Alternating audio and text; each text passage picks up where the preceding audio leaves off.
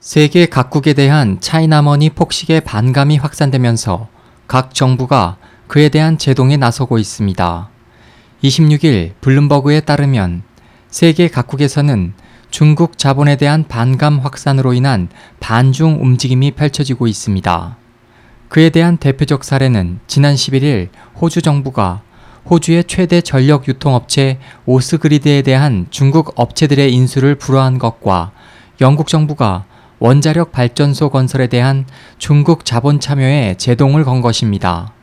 전문가들은 이 같은 반중 움직임이 전통적인 무역 분야가 아닌 투자 분야에서 두드러지고 있다며 각국의 반중 정서가 갈수록 커져 중국의 해외 진출 전략에 적색등이 켜졌다고 분석했습니다. 이들에 따르면 그동안 투자 분야에 대해서는 각국이 합의한 규제 규율이 불분명해 국가 안보 이익 차원의 명분을 주요 잣대로 사용해 왔습니다. 제임스 로렌선 시드니 공과대학 중호관계연구소 부소장은 중국에 대한 해외 직접 투자 거부에는 내재적 비난이라는 의미가 숨어 있다며 이는 무역 거부보다 강한 수준이라고 말했습니다. 그는 또 국가 안보 이익을 이유로 중국의 투자에 제동을 거는 것은 중국이라는 나라의 도덕성과 그들의 투자에 잠재적 내포를 불신하기 때문이라고 지적했습니다.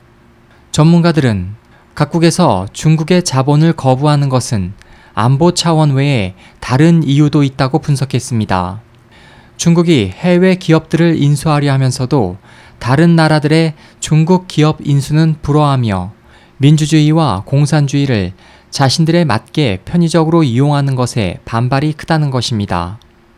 중국 상무부에 따르면 올 1월에서 7월 기간 중 중국의 해외 직접 투자는 62% 증가한 1027억 5천만 달러, 약 115조 원을 기록했습니다.